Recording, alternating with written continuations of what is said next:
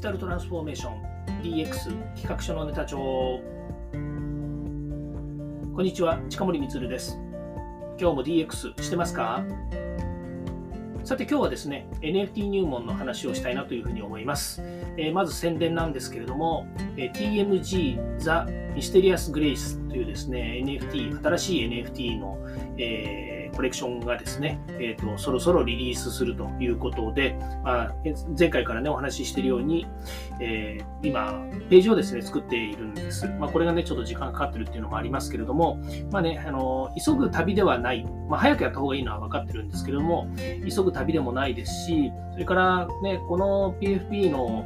ピーエフピー じゃない エヌエフティー のねコレクション、まあ、ピーエフピー が中心になりますけれども、これでね、まあ、何ができるのか、それで何をね実現したいのかっていうこと、まあ、それが一番大切なので丁寧にやっていきたいなというふうに思います。まあ、ぜひですね、えー、皆さんもご関心を持っていただければなというふうに思います。で今日はですねそれにちなんでですね エヌエフティー には金銭的な価値以上に得られるものがあると言われているが、それは何なのかというお話をねしたいなというふうに思います。まあ、これだけね世の中で エヌエフティー がですねこうねあのもう注目を浴びています。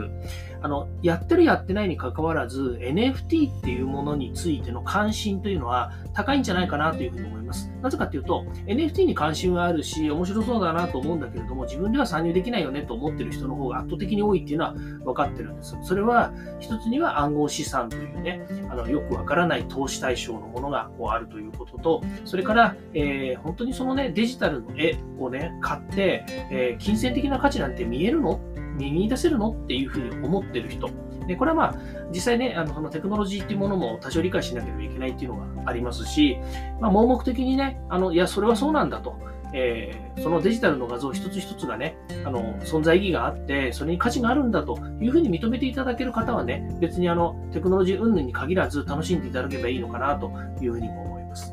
それからもう一つはこの エヌエフティー っていうものの、えーまあ、手にするもしくはそれをですねこう自分で、えー、こう売ったり買ったりとかねするっていうこの行為自体がものすごく煩雑なんですよね。手間かかるんですよ。だって エヌエフティー どこにあるのかなんてみんな最初わかんないですよね。今はね OpenSea とか ライン とか、えー、楽天とかのねあの、まあ、ライン さんだったら ラインエヌエフティー とかね、えー、そういったところがあったりとか、まあ、各種各社ねあのそれぞれ工夫を凝らして エヌエフティー を売ろうというふうにしてますけども、まあ、世界最大規模で言うんであればやっぱりこうね OpenSea というですねマーケットがあって、そこに、えー、エヌエフティー のコレクションがいっぱい乗っかってるわけですね。紹介されてるわけですよ。まあ、そこからね買えばいいっていうのがあるんですけれども、いやなかなかそこからねじゃあどうやって買えばいいのとかねあのまあ、買ったはいいけれどもその後どうすりゃいいのっていうのもありますし、からね売り買いしましょうって言ったってねあのまだまだ認知がされていないのでどうやって売ったらいいのということになるわけですよね。まあ、銀行にねお金を置いておいて例えばねまあなんていうんですかねあの利子がつきますっていうのでね少しずつこうね、うん、と金銭的な価値が上がっていくっていうんですかね、まあ、いわゆる投資とかね資産形成っていう意味で言うと銀行にお金を預けることによって利子がつきますっていうのはあるわけですよね。まあ、もっと言うと他にもね私はまあ金融のプロではないのであのいろいろあります。株価株株ですよね。株をまあ買ってでそれがね株価が上がれば当然ですけれども自分の資産も上がっていくというようなものを全く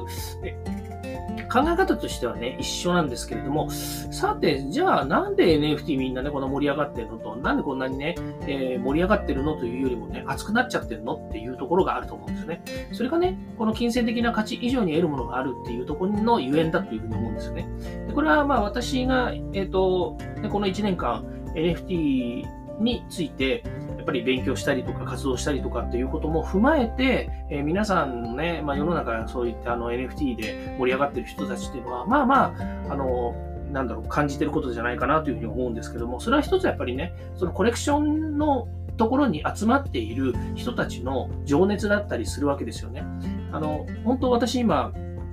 あのー、熱くなってるんですよ。まあ、自分のコレクション出すからっていうのもありますし、それから エヌエフティー っていうねあの魅力がある、まあ、儲かる儲かんないっていうのを置いといて エヌエフティー 自体が新たなねやっぱりこう自分の意識変革を起こせたっていうこととか、それからまあもう一つはねやっぱり会社の仕事としてはねこのブロックチェーンとか ウェブスリー っていう分野がねこれからやってくる、まあ、一つのなんですかねあの大きな、えっと、社会変革のための、えーテクノロジーですね、キーワードなんですよ。まあ、それはね、こう今の政府を見てたとしても、えー、ウェブスリー のね、研究会とか エヌエフティー の、まあ、いわゆる、となんでしょうね、その、えー、と エヌエフティー に対する金融系の、えー、仕組み作り、枠組み作りなんかを見てもね、これから間違いなくこの辺って出てくるんですよ。でね、なんでそうなってくるかっていうと、人間ってね、厳密化したいんですよね。あの、あの不正はあの許さないっていう、日本人特にそうなんですけど、不正は許さないし、なんだったらルールに縛られたいっていうね、これ、ね、あのルールに縛られた、縛られたくないとか、それからね、あのみんなに監視されたくないなんてね、みんな口では言ってるんだけど、だけどね、多くの人たちは、そのルールとか規則とかに乗って何かを行う方が楽ちんなんですよ。会社ってそういうもんですよね。会社ってもう明確ですよ。あの勤めてる会社によってね、それ明確じゃない部分も多少はね、前後したりするんですけれども、仕事ってすごい明確ですよね。会社が売り上げを出して、利益を出して、だからその利益の中から皆さんお給料が出てたりとか、活動ができてきたり、投資ができて、またさらに会社を大きくしたりとかっていうことがあるわけですよね。だから会社が集まって一つの、まあ、コンソーシアムだとか、えー、業界だとかを作ると、その、えー、影響力でその分野が盛り上がったりとか、またね、まあ、例えば新しいテクノロジー、昔ありましたけれども、そのソニーとね、ソニー以外のところで、まあ、ブイエイチエス とベータの争いみたいなね、ビデオテープの話なんですけど、わかんない人はごめんなさい。あの ブイエイチエス と、えー、ベータの争いなんかっていうと、今度業界の中でのやっぱりこうパワーバランスっていうかね、えー、ブイエイチエス を採用するんですか、ベータっていう規格を採用するんですかっていうところでね、まあ、どっちが勝ち負けがついちゃうとかね、ありますよね。まあ、それは架線の状態の部分もあるわけですよ。例えばゲーム機の架線なんかで言うと、えー、例えば任天堂のゲーム機、ソニーのゲーム機から、元はね、昔で言うとマイクロソフトのゲーム機とか、えーまあ、いろんな各種ゲーム機が出てきて、どのゲーム機で遊びますか？どのゲーム機が、ゲーム機っていうか、どのゲームの、なんだろうな、えっと、えーと、どのゲーム機を、まあ、同じですよね。消費者からしてみると、どのゲーム機が一番面白いゲームを出しているかっていうところとか、一番ね、まあ、なんていうの、スペックが高いか低いかじゃないんですよね。どれ、どのゲーム機で遊べるゲームが一番面白いのかっていうところに、やっぱりこう、ね、あの、皆さん、目がいったりとか、そこに引っ張られていくわけですね。で、やっぱりね、うまく取り、ね、あの立ち回れなかったゲーム機っていうのは、やっぱり廃れていく影響あのところがあるわけですよ。で、昨今で言うとね、やっぱりあの使い勝手っていうのがね、ユーザビリティっていうのがあの高いので、そうすると、例えばスマートフォンですよね。iPhone か Android か、このに択ですよね。その前までね、マイクロソフトとか、それからブラックベリーとか、いろんなこう、スマートフォン上の オーエス とかがあって、そこにもゲームって載ってたんですけども、そもそも オーエス が廃れてきてしまった関係で、もう、あの他の何ゲーム機が乗るサービスというのは、サービスというのはプラットフォームがなくなっちゃったわけですよね。そうなると、やっぱり Android か iOS、まあ、どっちも載せるとか、どっちかしか載せないとかね、まあ、いろんなものがあるんですけれども、まあ、そういうですね、架線状態のところっていうのも出てくるわけですよね。で、えーまあ、そういったことをね、えー、踏まえた上で、なんでそんな話になっちゃったのかっていうところはあるんですけれども、その エヌエフティー に金銭的な価値以上のに得るものがあるっていうのは何かっていうと、やっぱりこのね、それぞれのコレクションのに集まる人たちの情熱なんですよね。何かというと、ピーエフピー とか、ピーエフピー じゃないよ、ごめんなさい、エヌエフティー とかね、それから暗号資産っていうのは確かに世界的な情勢とかね、それからあの、えー、暗号資産でもブロックチェーンなのか、イーサリウムなのかの人気によってね、そのかあの株価と同じようにね、資産、資産が上がったり下がったりするわけですよね。例えばいちイーサリウム、今にじゅうまんえん前後だと思うんですけれども、今から 1, 1ヶ月ぐらい前までは、えー、まあいっかげつ前じゃないかもしれないけど、いっかげつぐらい前まではじゅうごまんぐらいまで下がってたんですよね。それが今にじゅうまんまで上がってきていると。これはね、やっぱり世界的な状況だったりするわけです。例えばね、今のタイミングだと中国が春節でね、たくさんの人が動きますっていうと、それだけで、やっぱり、あの、なんていうのかな、あの、あの、なんと、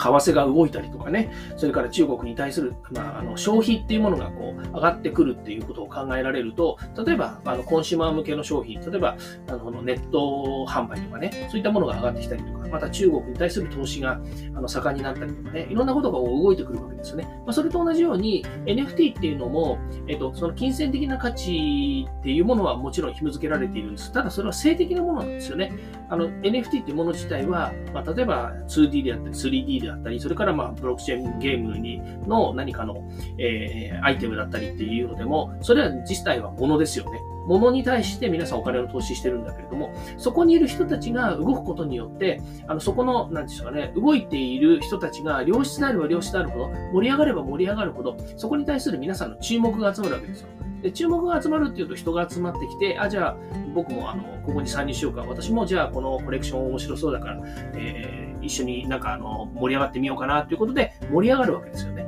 うん、でそこにこの、えーと、金銭的な価値以上に得るものがあるって言ったのは、結局ね、そのあの エヌエフティー だったりとか、まあ、あのその手に関するものっていうのは結果的に言うとリターンを求めてるわけですよ、皆さんね。やっぱり損したくないじゃないですか。あのじゅうまん円投資したらやっぱりじゅうまん円欲しいし、にじゅうまん円になったらなお嬉しいし、ひゃくまん円になったらもう最高に嬉しいし、ね、えーと、いちおくえんに例えばなったとしたらもうね、仕事辞めてやるみたいなね、あの人生変わってやるみたいなことを考えるわけですよね。だからそういうものになってくるわけなんですけれども、そのね、過程においてそこにいる人たちとわちゃわちゃやっている、わちゃわちゃやるっていうのがあの一般的な用語かどうかわからないけれども、みんなでね、こうけんけんがくがく、ほら一般用語ですね、けんけんがくがくみんなで議論したりとかね、えー、そのコレクションを盛り、盛り上げるためにね、皆さんで討議したりとかね、まあ、いいことも悪いことも喧嘩もしたりとかね、えー、しながらやっぱりそのコレクションをね、やっぱりみんなファンなんですよね、そこにいるある種のファン。で、絵が好き、人が好き、物が好き、まあ、何でもいいんです。えー、そこで、えー、議論したりとか、発言したりとか、なんだったら、ね、リードオンリーでもいいんですけれども、えーね、皆さんが言って、ツイッターで、ね、こう発信しているものに対してね、いいねとかリツイートしたりとかっていうことの参加だって全部一緒なんですよ。やっぱり、あの、人はね、それぞれ程度の差があるですね、貢献する気持ちがあればですね、何らか手を出してくるわけですよね。もっと言うと、えー、あの、普段は何も活動してないんだけれども、なんかね、美味しい場面だけね、登場してきて、わーってやる人もいるわけですよ。でもそれだって、人間の行動心理から考えたらね、別に普通なわけですよ。あの、一人二人がね、そんなことをしてるわけじゃなくて、多くの人たちがね、やっぱりそういう心理になるわけですよね。だからそれはそれでよしと。だからね、何が、あの、そこで大切かっていうと、そういうね、マーケットプレイスとかコミュニティっていうものをしっかり作れるかどうかっていうのが大切なんですよね。一人じゃなかなか作れないですよ。まあ、始めるのは一人かもしれないけれども、一人じゃやっぱりそういうの作れないので、やっぱりそこにいる人たちね、まあ、いろんなタイプの人たちが集まれば、いろんなタイプの活動や考え方って出てくるので、そういったものをね、やっぱりうまく利用していくのが必要かなというふうに思います。えー、私が今ね、参加しているコミュニティ、まあ、あの、えー、エヌエフティー のプロジェクトのコミュニティっていうのはもう山ほどあるので、多分ひゃく、にひゃくぐらいはあのあの参加してるんですけど、その中でやっぱり面白いなと思うコミュニティっていうもの、そういったものにね、やっぱり情熱を注ぎたくなってくるわけですね。やっぱり時間を使いたくなるわけですよね。まあ、会社でのね、あの、まあ、これはあの エヌエフティー っていう話で言うと、やっぱりこれはね、自分のプラスアルファの時間とか、自分、プラスアルファの活動になっているので、まあ、そればっかりをね、毎日やってるわけでは全然ないんですけれども、やっぱりそれでもね、えー、その エヌエフティー というものにね、なんていうんですかね、私はあのギター大好きなんですけど、ギターとかね、音楽大好きなんですけど、まあ、それと同じあのなんだ目線で エヌエフティー っていうのも今大好きですって言えるぐらいなので、相当好きなんだろうなって自分では思います。で、それがね、やっぱりこう、えー、ギターね、何本、何本かこう持っててね、やっぱりフェンダーのギターとかギブソンのギター欲しいよねと思うのと同じようにですね、あのコレクションの ピーエフピー 欲しいよねとか、あのコレクションやっぱり一つは欲しいよねって思ってるのとやっぱり一緒なんだろうなっていう気がします。まあそういう意味からすると、私自身はね、やっぱりこうなんだろうな、あの、収集癖があるっていうんですかね、ついついつい集めたくなっちゃうとかね、やっぱり好きなものにね、あの、ね、誰が、誰が何と言おうと好きなものは好きなんだみたいな感じで、あの、いろんな活動をしたりとかね、えー、投資したりとかっていうものをやっぱりやってきたし、これからもやりたいなというふうに思います。で、それがね、やっぱり、この、なんていうんですかね、あの、自分自身の楽しみだし、あの、喜びだったりするわけですよ。で、それはね、やっぱり金銭的な価値以上のに得るものがね、やっぱりあるって言われても、まあ、そうだよね、と。うん。だって、今お金云々の話なんてほとんど自分ではしてないですもん。やっぱりね、あの、価値上がればいいと思いますし、それからね、前も言ったかもしれないですけど、あのー、ね、あの、スキャムでお金をね、取られちゃうとか、まあ、お金を取られるというよりも ピーエフピー を取られちゃってね、あの、なんだよって思うことも過去にはやっぱりありましたし、今でもね、やっぱり危険な目っていうのはね、あの、そこそこに存在してるんですよ。ネットを見るとね、やっぱり盗まれちゃいましたっていう発言いっぱいありますし、私だってね、やっぱり、えー、そういうことにね、あの、やっぱり活動してればね、あの、少なからず出てくるわけですよ。だけどね、そんなね、あの、あの、まあ、お金を取られてね、喜ぶ人なんか嫌しなくて、やっぱりそれに対してはね、みんな嫌だなと思うし、なくなってほしいなと、悪い人はいなくなってほしいなっていうふうに思うかもしれないけれども、これもね、やっぱり世の中のね、なんていうんですかね、あのー、仕組みというかね、なんかそういう構造が、やっぱりあるがためにですね、そういうこともね、いいまあ、達成しちゃうんだよね。うん、でそれに対して僕はね、今ここであのいいです悪いですなんて、えー、いうことはね全くありません。あの悪いに決まってるんですからね。やっぱりあの悪さをする人とかやっぱりね盗人は本当にあの許せません。あの良くないことです。あのぜ絶対やめてくださいね。皆さんもしそんな人はいる、私の放送を聞いてる人でね、えー、そんな人はいないんだけど、いるとは思えないんだけど、だけどね、やっぱり世界ねどこだかわかんないですよ。ネットの世界だからね。あの日本じゃないかもしれない。あ、日本じゃないかもしれない。日本にはいないかもしれないけど、世界には山ほどいるのかもしれないしっていうふうに思い出したらね、キリがないし、もしかするとね、えー、もうね、外人のふりして日本人がやってるかもしれないし、わかんないんだけど、だけど、一定量やっぱりいるわけですよ。一定量って言ったってどのくらいのパーセンテージかなんて言えないんだけどね。だからそういうふうなこともあるんだけれども、まあ、それを押してでも、やっぱりね、楽しみたいマーケットだし、えー、自分自身がね、やっぱりこう、えー、さらにね、もっと盛り上げてやろうじゃないかと思うような場面っていうのがやっぱりいっぱいあります。ね。だから自分がね、これからコレクションをやろうって言った時には当然ね、やっぱりそのセキュリティ上の問題とかっていうのもあるので、気にしなきゃいけない部分はあると思いますけれども、それでもね、えー、やっていく、やっていく、やる以上はね、リスクも背負いながらやろうと。いうことなんです。そうなんです。だからそういったね、ヒリヒリドキドキするような感覚も含めて、やっぱり新しいことをね、自分でやってみる、やってみるというかね、あの、やりたいと思ってやれるっていうのは、すごく幸せなことなんだろうな、というふうに思います。で、その幸せなことなんだよな、っていうものをやらせてもらえる、このね、あの、エヌエフティー のマーケットというか ウェブスリー のマーケットというかね、テクノロジーの世界っていうのはすごい魅力的だし面白いなというふうに思うんですよね。うん、これもね、あと何年何十年続くかわかんないし、えー、ね、あの エヌエフティー だってね、あの金融緩和とかね、金融緩和もしくは金融規制とかね、いろんなものの影響で、えー、どうなるかわからないですよ。この先ね、あのわかんない、わかんないけども、やっぱりね、それはそれでいて、えー、楽しめる状況っていうのがあるんだなというふうに思えばね、今自分がそれにのめり込んでても面白いなというふうに思いますよね。まあ、ビジネスはビジネスでね、あの楽しんでるし、えー、やりたいことをねやっているしということもありますけれども、やっぱりねプラスアルファいろんなことをねやっていく上で、まあ、将来的にはねこの エヌエフティー も、えーまあ、ブロックチェーン ウェブスリー っていうね文脈の中でビジネス化していく何かのねあの自分自身の、えーまあ、仕事上のね、プラスアルファのところになっていくんだろうなという気がします。今のところはね、まだね、なかなかつなぎ込めないんですよ。あの、当たり前ですけどね。あのつなぎ込めてないので、えー、そこをね、やっぱり突き詰めていきたいな、なんていうふうに思います。はい。ということでね、今日は エヌエフティー 入門、エヌエフティー には、金銭的な価値以上に得るものがあるが、あると、言われているが、それは何なのかというですね、お話をさせていただきました。はい、今日も聞いていただきましてありがとうございました。ではまた。